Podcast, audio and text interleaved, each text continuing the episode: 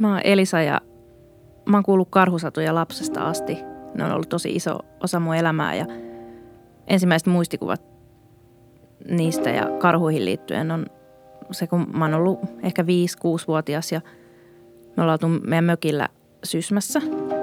Ja se on ollut talviaikaa, ehkä kevät-talvea ja tota, isä on lähtenyt pilkille sinne järven toiselle puolelle. Ja mä oon sanonut, että mä haluan mennä mukaan.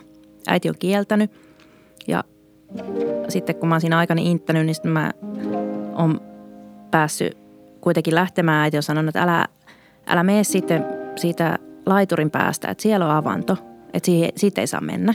No, sieltä mä sitten tietysti menin ja istuin siihen avannon reunalle, mä muistan, ja sitten mä rikoin, siinä oli semmoista pientä jäähillettä siinä pinnassa ja mä rikoin sitä saappaalla ja ensimmäinen saappas ei tippunut, mutta to, toinen sitten sinne loiskahti ja mä kokonaan perässä sitten ja sitten mulla ei ole muistikuvaa siitä, miten mä oon sieltä päässyt ylös, mutta rannalla mä muistan, että äiti on sitten juossut sieltä mökistä ja huutanut mulle ensimmäisenä ja ollut kauhean vihanen ja sitten se on huudahtanut, mutta miten sä pääsit ylös sieltä? Niin mä oon vastannut siihen, että karhu auttoi.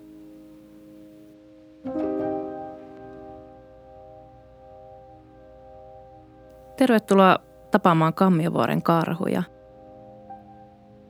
No mä luulen, että nämä karhujutut on tullut Elisalle siitä, kun mä oon aina ihan pienestä asti kertonut erilaisia tarinoita karhuista il- iltaisin, kun on mennyt, lapset mennyt nukkumaan. Et mä oon ollut huono lukemaan, mutta mä oon keksinyt koko ajan tarinoita ja, ja, ja tota, sit myöhemmin mä oon kertonut, kun Elisa kasvoi isommaksi, niin mun pojan lapsille ja nyt Elisan omille lapsille ja ja tästä, tästä nämä karhutarinat on sitten lisä, lisääntynyt, että mä en kovin paljon niitä muistiin pannut, että ne on tullut päästä sitten vaan ja että semmoista. Mutta unohdin sanoa, että vähän on Timpa ja Elisa, Elisan tota, isä ja meillä on sitten seitsemän lastenlasta. Onko niitä enemmänkin? Mä en oikein muistakaan paljon niitä on. Että seitsemän, kahdeksan niitä on kahdeksan. jo. Kahdeksan lastenlasta ja kyllä siinä on saanut tarinaa kertoa näille.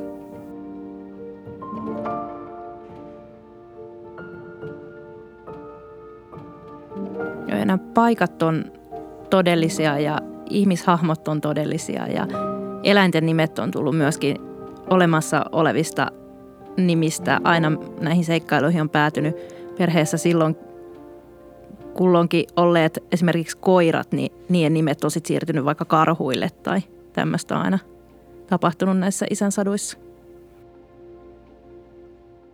Kammiovuoren karhut Viime kesänä Ines ja Eelis tutustui Sysmän kammiovuorilla asustaviin karhusisaruksiin.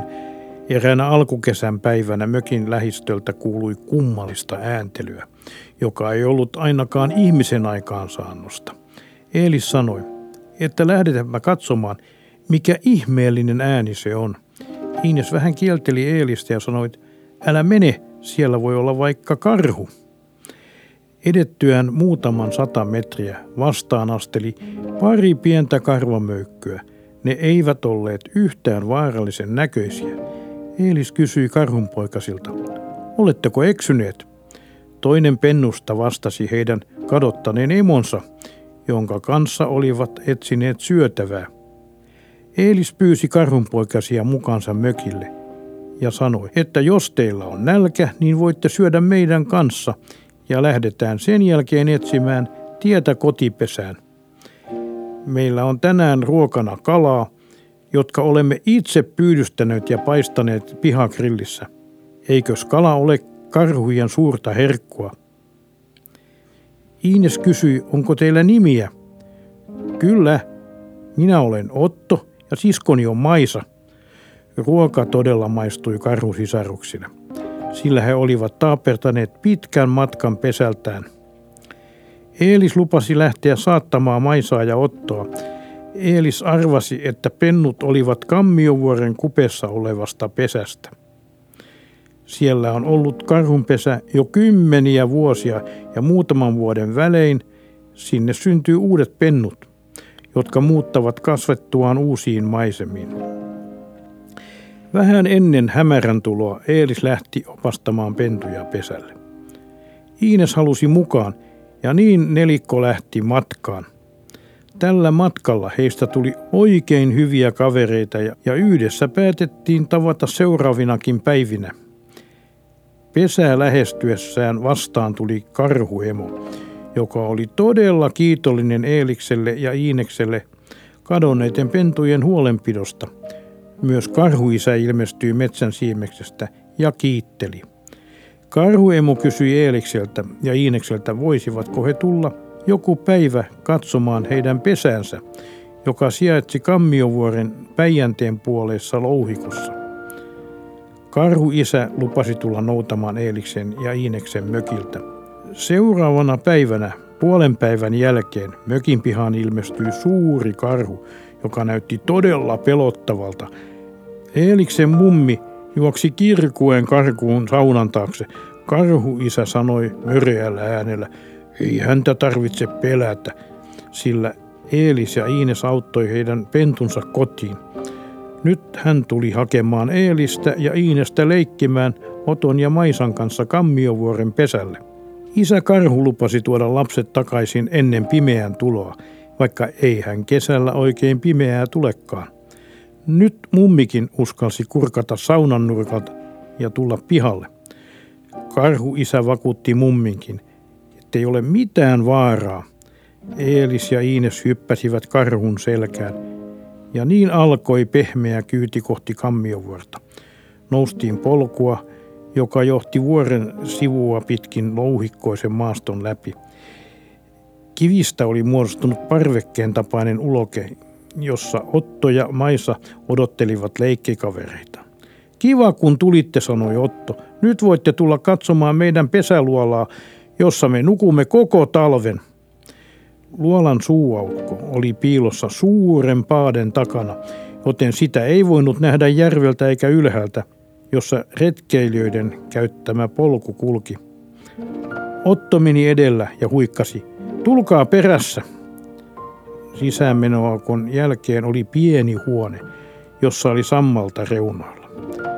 Tämä on isäkarhun nukkumapaikka, sanoi Maisa – Jatkoimme kapean onkalon kautta suurempaan luolaan.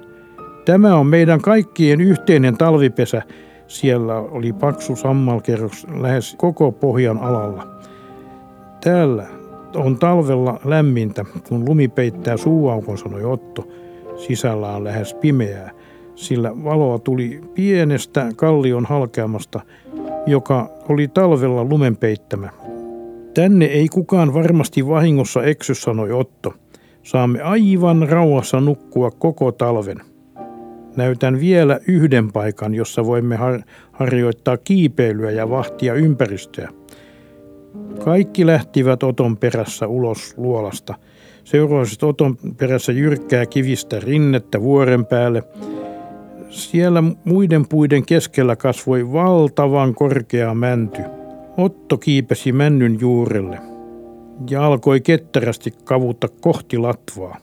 Maisa seurasi perässä. Ylhäältä Otto huikkasi. Tulkaa perässä.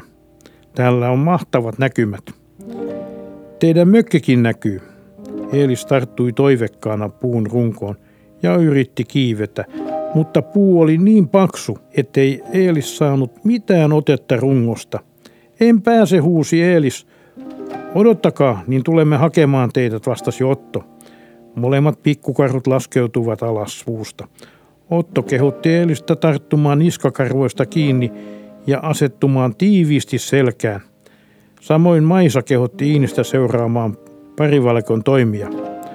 Otto lähti ketterästi, Eelis selässään, kapuamaan mäntyyn ja Maisa seurasi Iineksen kanssa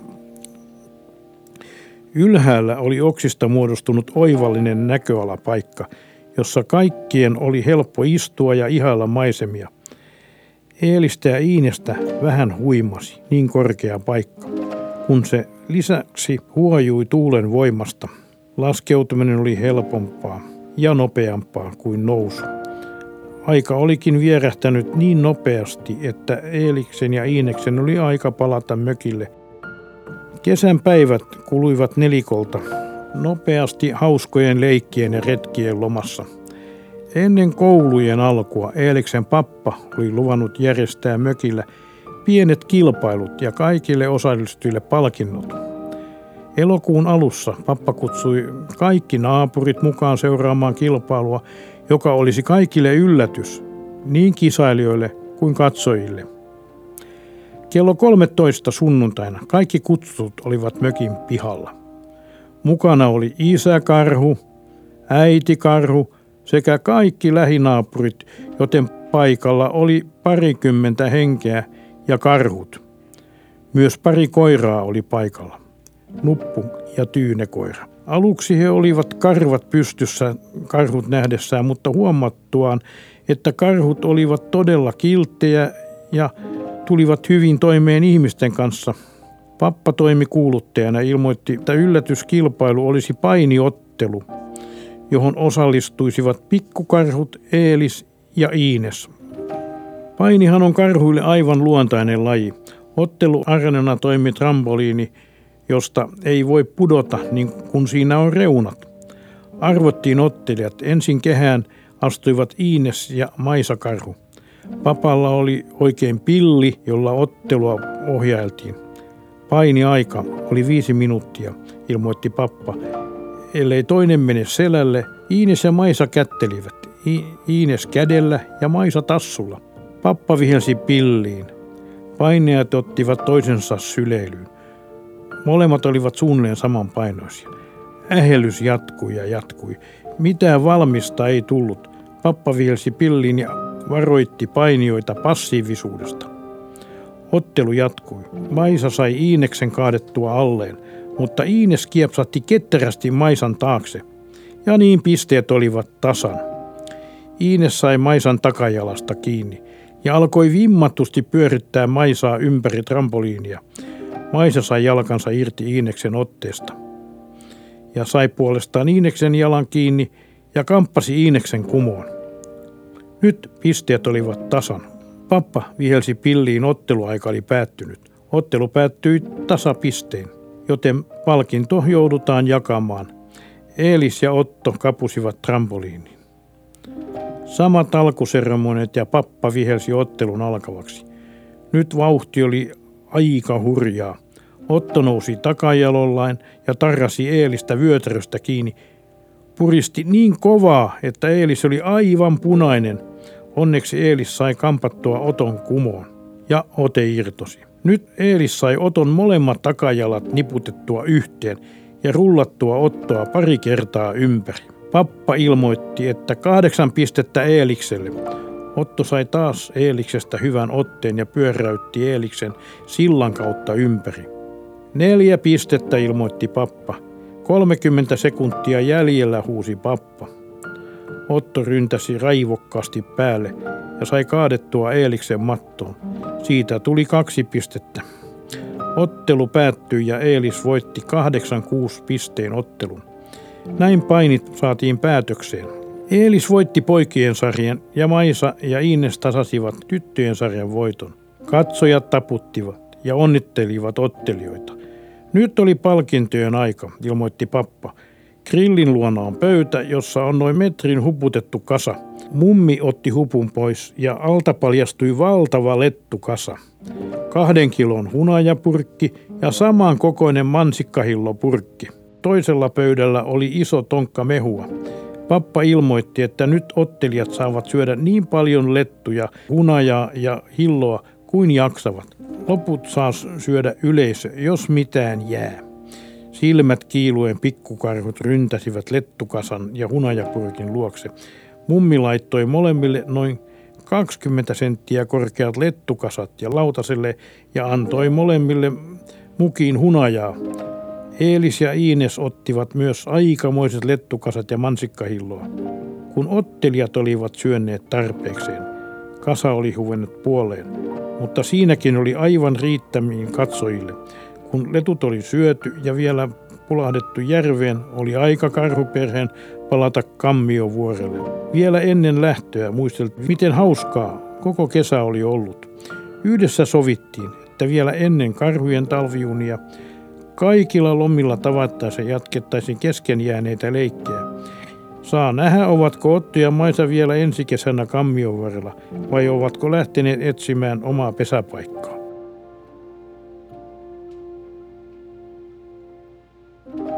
Kiitos, että vierailit kanssamme Kammiovuorella.